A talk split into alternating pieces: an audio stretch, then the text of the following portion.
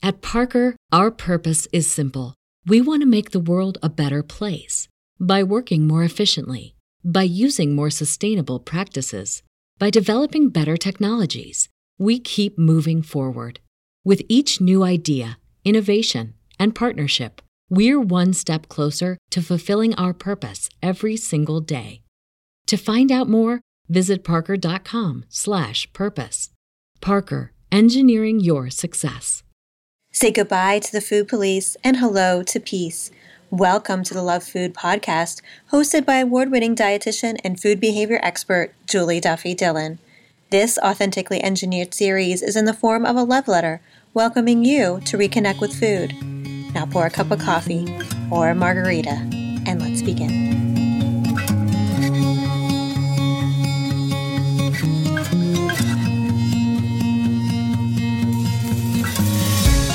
And welcome to episode 20 of the Love Food Podcast. I am Julie Duffy Dillon, registered dietitian and food peace promoter.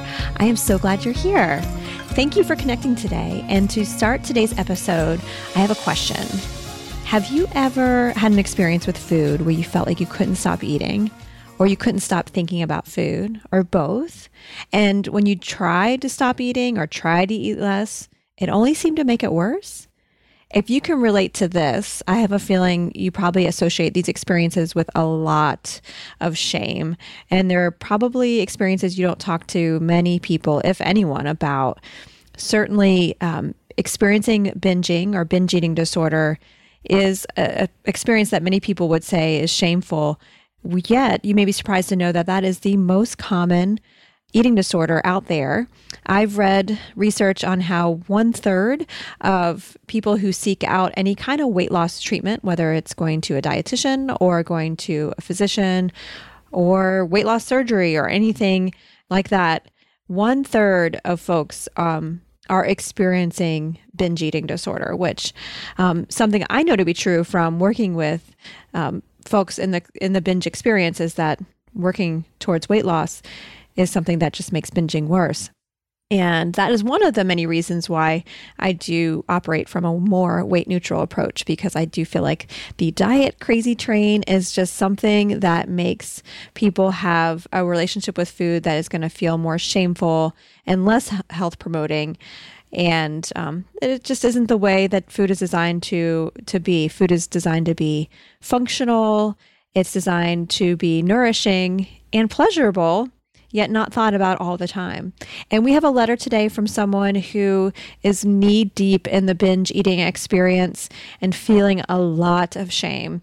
So when I read the letter, I think many of you out there will feel a connection to it and probably be like raising your hand saying, Hey, oh, oh me too. That happens to me too. Um, so I hope it does bring you comfort in knowing that you are not alone. And letter writer, I hope you can know that as other people listen to your words, they are going to feel comfort because it may be the first time that they realize they're not the only one. And including um, the guest that I have on the show today, she is a therapist that specializes in working with binge eating disorder, and she also experienced the same thing. So I can't wait for you to hear about all the different ways that we talk about helping someone in the binge experience. But first, let's listen to the letter.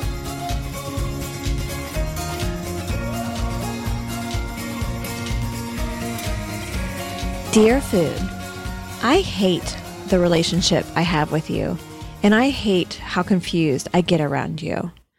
For many years, I was overweight. When I hit my teens, I started to restrict you food and became more cautious of my eating. I wasn't eating healthier, I was eating less. I dropped weight rapidly, and everyone noticed and became concerned. I never thought of it as an eating disorder and loved the way that people would tell me how much weight I had dropped. But the funny thing was, I never saw it myself. I knew people were telling me that I was skinnier, and I loved that I was being acknowledged, but I could not see it on myself, ever. Since then, I have had a complicated relationship with Youfood. I moved to go to college and gained a freshman 20. I became drawn into the fitness trends and, in an effort to lose weight, tried exercising more and going vegetarian. I soon became obsessed with calorie counting, clean eating, and limiting bad food intake. My weight fluctuated between that time, and I still could not see changes in my body, even though people told me otherwise. After leaving college, I tried not to count calories because I felt so suffocated and stressed out over it all the time. Since then, my relationship to you has not improved. I tried a more relaxed approach to eating to reclaim a healthy relationship with you, and instead gained even more weight from it. Many changes in my lifestyle happened in between, like moving to a new country, getting a new job, and moving in with my partner, and somehow I managed to develop a dependent, excessive relationship to you food. At first, I tried to be relaxed around you and ate in moderation and enjoyed treats occasionally. I don't know how it began, but my eating habits escalated. It started with oatmeal, as I would eat oatmeal by the bowlful. Then I started buying peanut butter and finishing a jar in one day. Then whole loaves of bread or cakes would be polished off within 10 minutes. It became habitual and it was comforting. Now, I still find myself binging on disgusting random concoctions, anything that I can whip up from the kitchen, like raw cake batter, and eating bowl after bowl of a gross mixture of sugar, flour, milk, and oil. It usually happens when I'm home alone, and I have crazy cravings all the time now. I find no enjoyment in eating, and I'm afraid I may have a binge eating disorder, or at the very least, an awful habit I can't get rid of.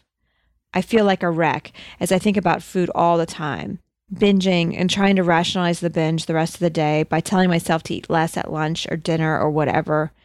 I never eat less at any meal though, because I get hungry again and I feel like I'm losing control of my life.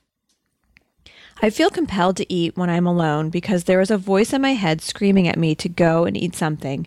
And once I'm in the kitchen, I never leave until about two hours later. I do it all in secret too, and hide the food wrappers or flush unfinished food down the toilet. I am so ashamed, scared, and unsure of how to control myself, and I am terrified of the weight gain. I can't seek professional help because I can't afford it, but I know I cannot live with this. How can I reconcile a healthy relationship with you, food? I feel so conflicted because I want to have a healthy relationship with you, but it seems that when I try to, I end up losing my mind and overeating but I don't want to restrict anymore either. What do I do? Sincerely, confused, troubled eater.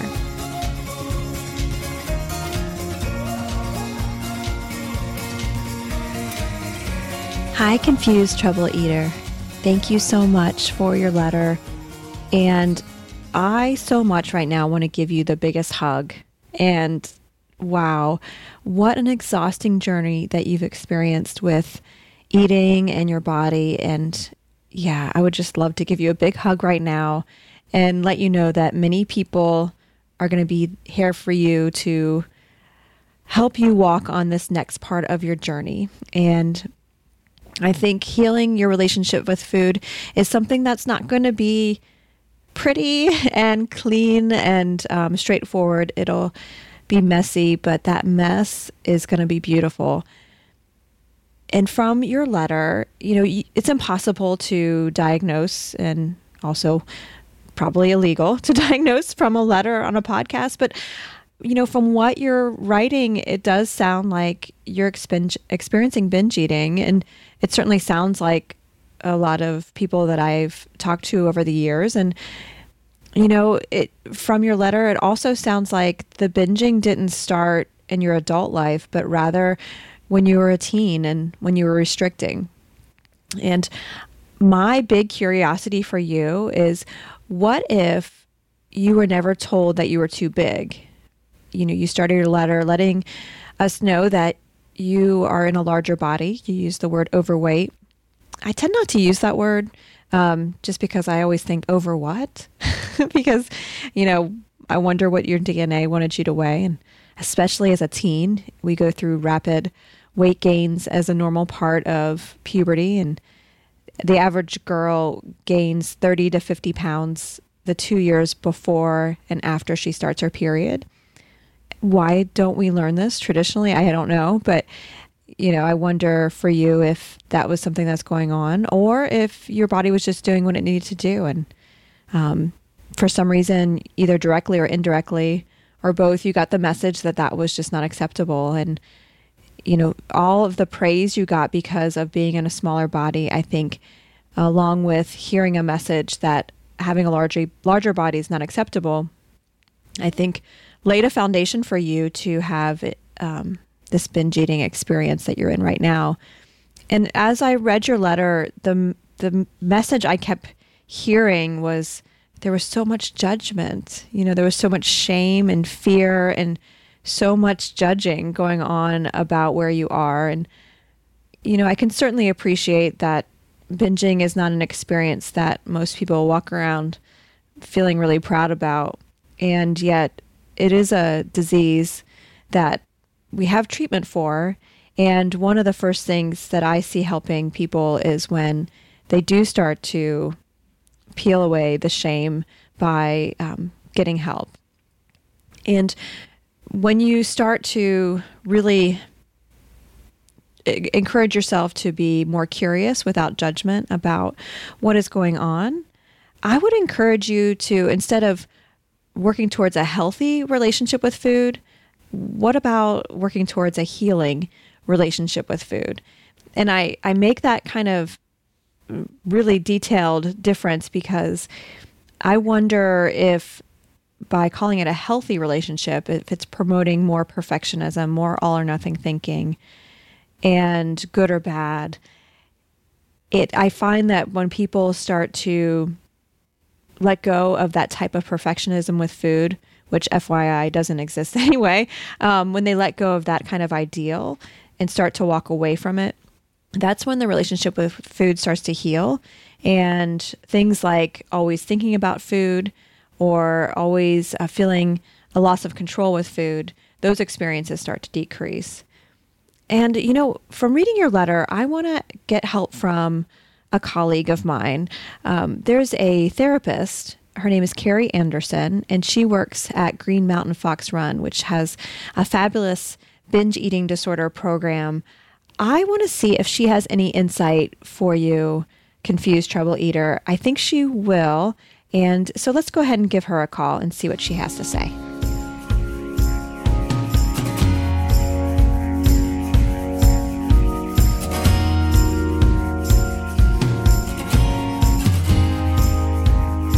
Hello. Hey, Kari, it's Julie Duffy Dillon. How are you? I'm great. It's a beautiful day here in Vermont. Oh, wow. You know, I have never been to Vermont. It's someplace I've always wanted to visit, and one day I will do it. and maybe yeah. I can stop by and say hello. But, you know, Absolutely. I would love that. And Kari, it's so great to talk to you. And thank you so much for agreeing to help me with this letter from Confused Trouble Eater. You know, when I read it, I thought of you because I know about all the great things you guys are doing at Green Mountain Fox Run up in Vermont. And um, I'm curious if you had a chance to read the letter yet. I did. Awesome. And it really it really struck me because it sounds a lot like my my struggle as a, a teen and, and in my 20s. So I can really relate to this letter. Oh, that's so cool to hear. Well, tell me um well what do you feel like is your overall impression about what's going on with this this letter writer? Well, I think the the first thing is that there's uh, there's some obvious reinforcements that started early on in terms of really being reinforced for um, seeking the thin ideal and then um, turning to food in order to to soothe and self-regulate and, and this idea that turning to even things like um, you know i went to the kitchen and and like ate raw cake batter and or eating a, a mixture of sugar flour milk kind of like making your own frosting. I can remember you know in a frenzy doing the very same thing. And really all i was trying to do is i would say self medicate is because it, from an anxious person that I am, and um, and turning to the sugar to kind of calm me down, um, I can look back at that and say that's exactly what I was doing, and I can think of it in a real compassionate way and saying, of course, I needed to to calm down, uh, and that's the best way I knew how and yet i think i see a lot of shame here. It's like why do i do this? This this big secret. And if people knew what i was doing this would be so awful.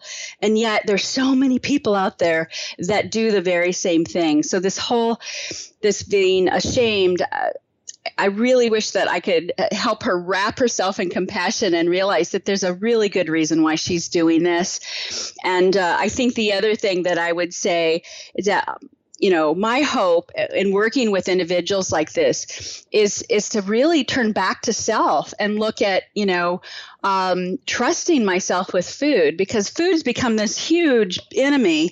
Um, like, you know, I hate it, I love it, I, you know, it, it controls my every thought, and yet the relationship with food can be um, have some freedom to it and liberation. And um, and that's what i would hope for this this person. Oh yeah. You know i felt the same way too. I wanted to like just find a way to like reel out this like shame that she's experiencing and and just drape her in compassion as well give her the biggest hug. Um because mm. i feel like that is probably something that's adding so much fuel to this.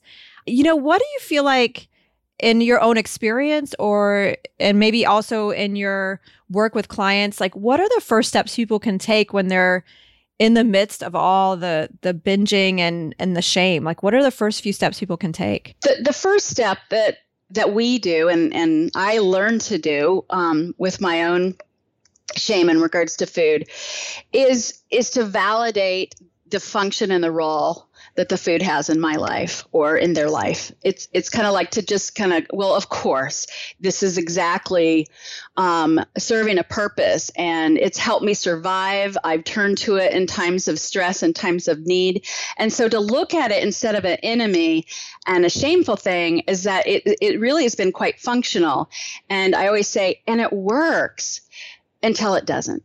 Yeah, so that yeah. that's the first step I think is is to really accept that it that played a really important role in their life. It's almost like a relationship that you have to grieve and that you realize that this this relationship that I have with food has really helped me and it served a purpose but it's time to say goodbye. And and that decision is is a real long process. It's not just as easy as saying goodbye.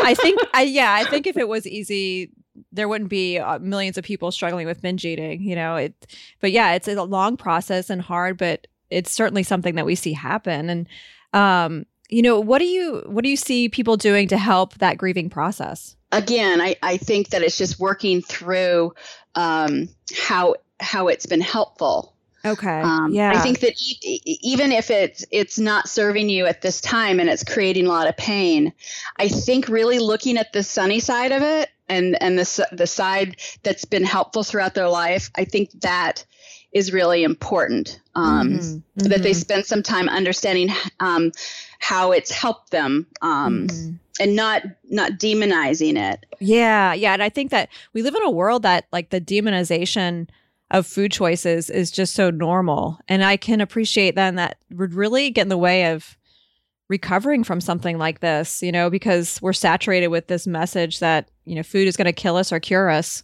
so, um, and then we get conflicting messages, of course, with that. So, mm-hmm. um, you know, I just feel like our culture is not really helping to help someone heal their relationship with food and and something that she wrote about struck me kind of along these lines that she was yearning for a healthy relationship with food and the way I kind of was reading that word healthy was more of the all or nothing kind of thinking um, mm-hmm. and I was something I was thinking about is it'd be interesting if she worked on a healing relationship with food mm-hmm. instead of just mm-hmm. like a healthy one.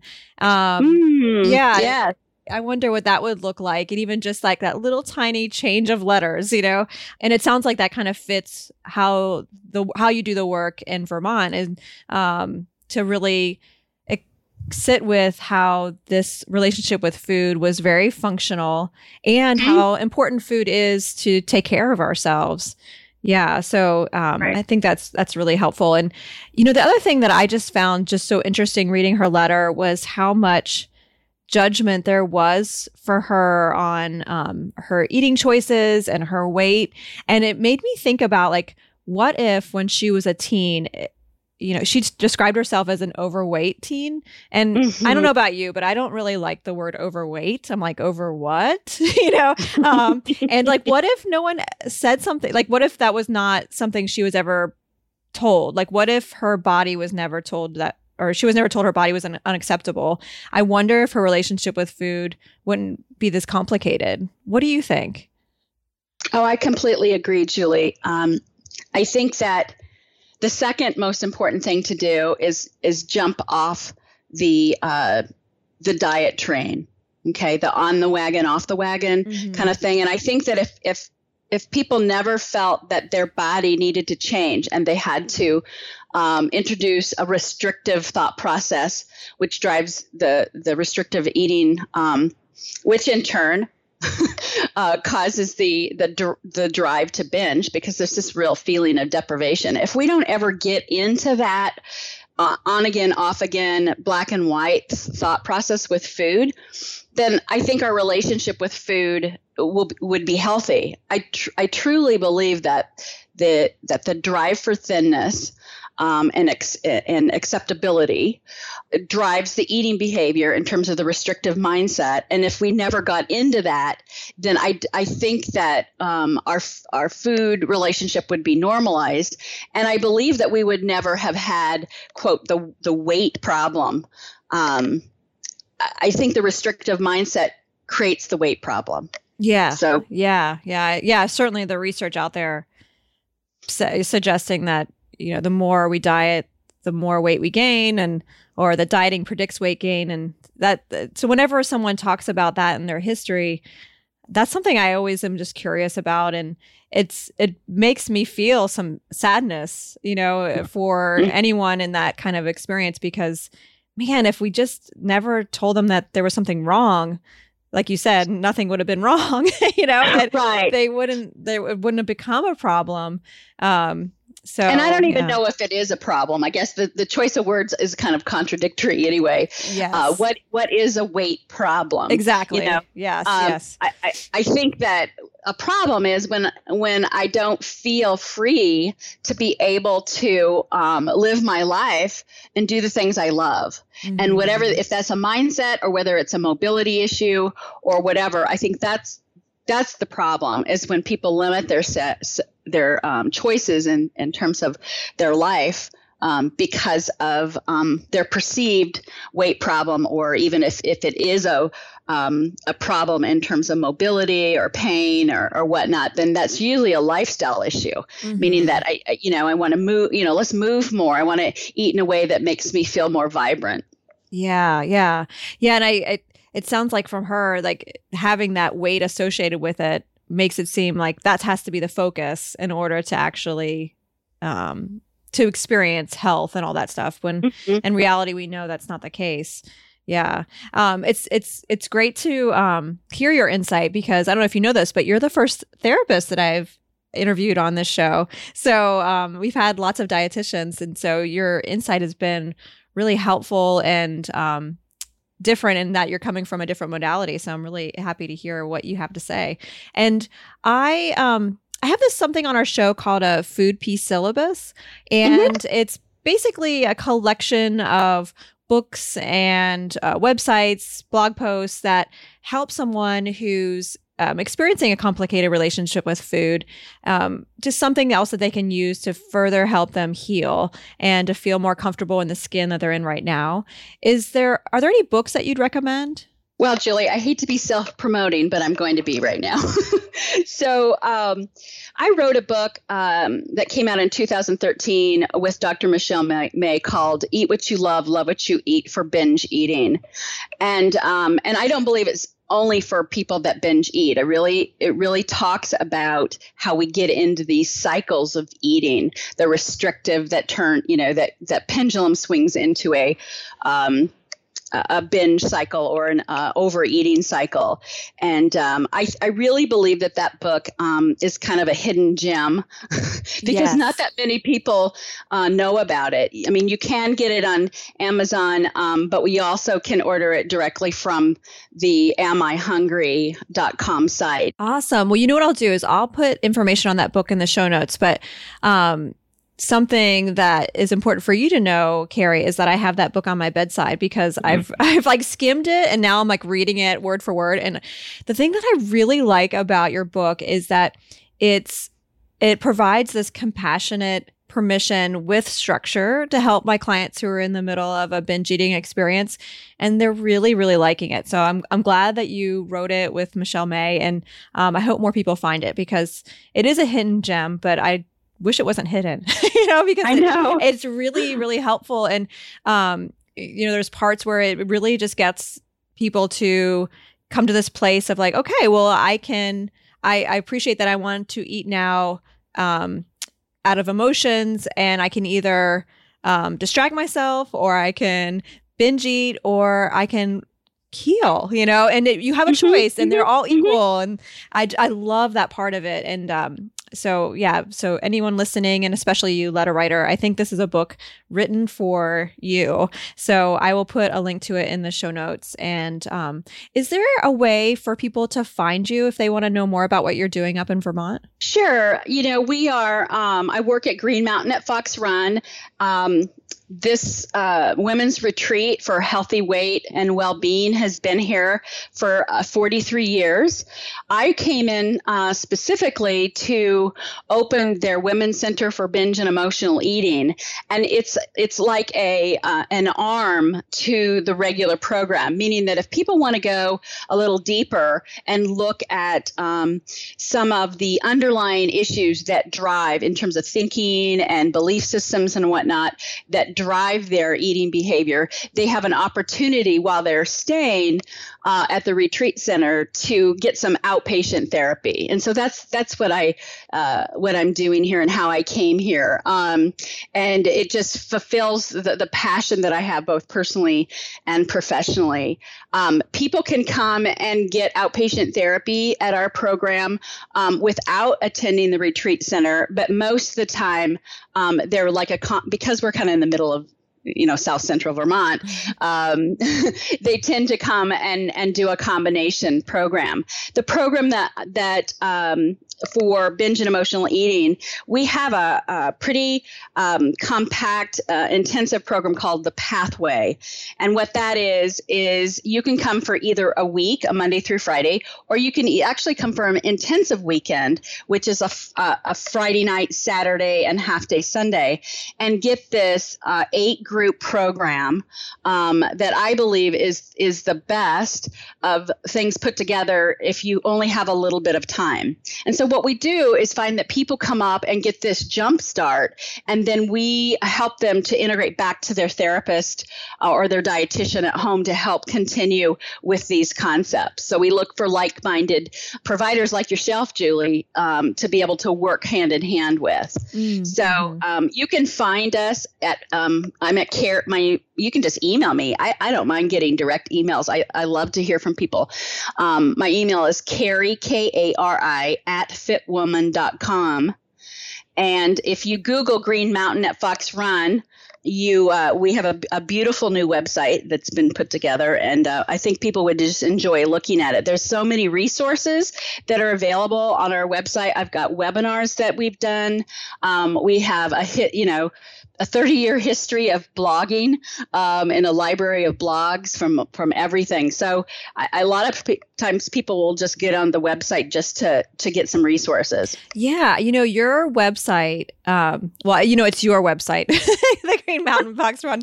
The website is one that I often refer to people, and so what I'll do is I will put a link to um, that in the show notes, and then also for a way so that for people to contact you in case they're driving in the car or you know and just can't write down something right now in the show notes. I'll have links to all of that.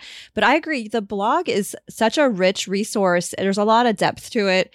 And you know listeners if you are listening to this podcast as an adjunct to your therapy with a dietitian and a therapist you'll find that this website that Kari and that green mountain at fox run have would be a further adjunct to it because it is like you said, it goes back really far. You you you guys have a history of decades of mm-hmm. you know using more weight neutral approaches and mm-hmm. healing type of approaches instead of like a weight loss kind of um, promotion, which I feel like most of the places that focus on binge eating have this weight loss component, which is always kind of funny to me because I'm like, that's just going to make binging worse. So like, that's not going to help anyone.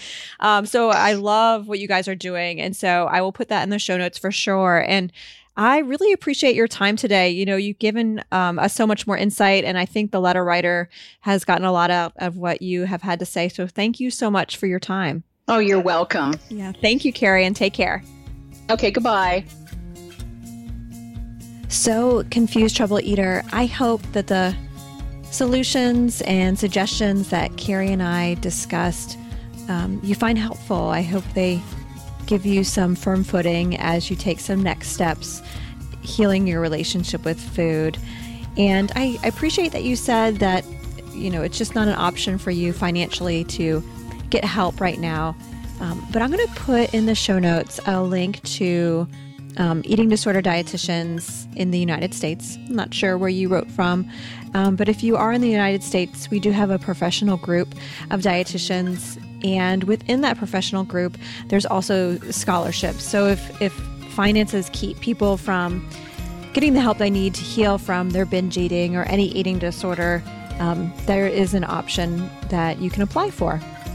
So I hope you find that helpful because certainly healing from binge eating disorder is something that can take a while, and it's been really well established in the literature that working with a therapist and a dietitian is something that can help expedite the process for you. So, as we transition into hearing what food has to say, I hope, um, letter writer, that you do start to acknowledge how you know your relationship with food has had a valid function and what you may experience as you make the transition is a grieving process which will be hard but you know we also help will fuel you to jump off that crazy diet train and work towards more acceptance and non judgmental curiosity about how you're experiencing food.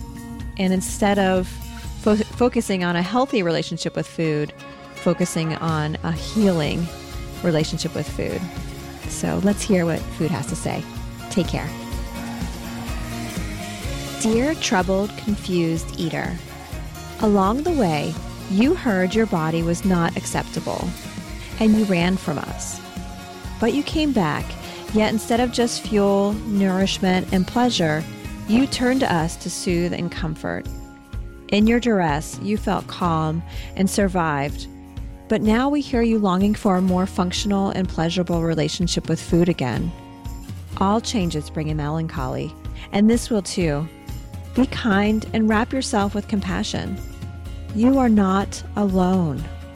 As you disembark the diet crazy train, acknowledge how many other people are taking those exact same steps as you. Love food. Do you have a complicated relationship with food and want to change? I want to help. Send your Dear Food letter to lovefoodpodcast at gmail.com. I hope to read about your experiences soon. Thank you for listening. I am Julie Duffy Dillon, and this is the Love Food series. Have you enjoyed the show, or would you like to give me feedback? I welcome your thoughts. Please give a review in iTunes and subscribe. This type of kindness helps the show continue. You can also tweet me at eatingpermitrd. Take care.